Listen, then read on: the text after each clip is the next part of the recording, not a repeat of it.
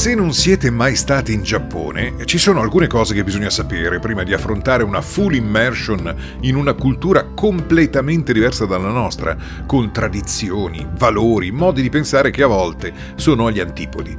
Per esempio, gli abiti tradizionali. Sempre più giovani nei giorni di festa e nei weekend escono di casa indossando gli abiti tradizionali, quelli dei loro antenati e soprattutto le ragazze tengono al loro kimono, anche perché è un abito che lancia segnali per chi sa coglierli. Esistono infatti varie tipologie di modelli e colori e a seconda del grado di maturità della donna e del suo stato matrimoniale va indossato uno specifico kimono.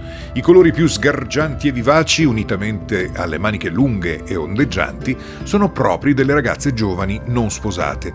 I colori accesi attirano l'attenzione dei ragazzi e le lunghe maniche consentivano un tempo di ondeggiarle di fronte al proprio interlocutore in modo civettuolo, inviando segnali di gradimento movimento.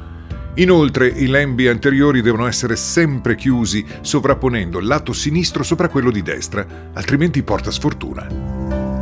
Questo per quanto riguarda il dress code. Ma almeno sul sushi, noi europei, da grandi consumatori, sapremo tutto, no?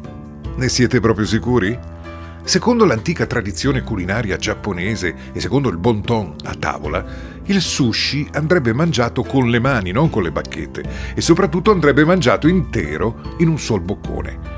La salsa di soia poi viene servita in quantità molto limitate e si abbina solo ad alcuni tipi di pesce. Il sushi non va affogato nella soia. Si dovrebbe lievemente intingere il sushi nella soia ma solo dal lato del pesce per evitare di sfaldare la base di riso sapientemente creata dal maestro di sushi.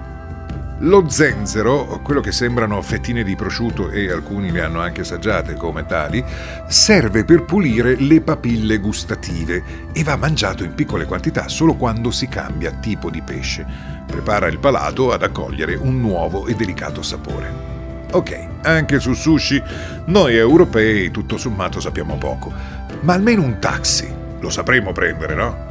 Mmm, i taxi giapponesi hanno l'apertura delle portiere automatica, viene comandata dal taxista. Quando si scende da un taxi, quindi, mai chiudersi la portiera alle spalle. Si rischia di romperla. Questo è il motivo per cui i turisti occidentali fanno arrabbiare i tassisti giapponesi. I servomeccanismi di chiusura delle portiere non vanno forzati. E questo spiega ai tassisti italiani perché i turisti giapponesi scendano dai loro taxi lasciando le portiere spalancate. E già che ci siamo, una raccomandazione anche ai fumatori. In Giappone è assolutamente vietato fumare per strada. Se si passeggia con la sigaretta in bocca, la multa è assicurata. Esistono delle apposite aree fumatori delineate sui marciapiedi con una specifica segnaletica orizzontale all'interno della quale è obbligatorio restare per poter fumare. Eh, ma come sono salutisti, verrebbe da pensare. E invece no, i giapponesi fumano e anche tanto, solo che non amano lo sporco. Abbiamo visto come i tifosi giapponesi raccolgano i rifiuti negli stadi del mondiale in Qatar e così non sopportano che il mozzicone della sigaretta sia poi gettato per terra dal fumatore che cammina per strada. Il Giappone è infatti uno dei paesi più puliti e curati al mondo, comprese le megalopoli da milioni di abitanti e siccome tutti ci stanno attenti ai propri rifiuti, in giro per le strade giapponesi, ci farete caso, non esistono cestini.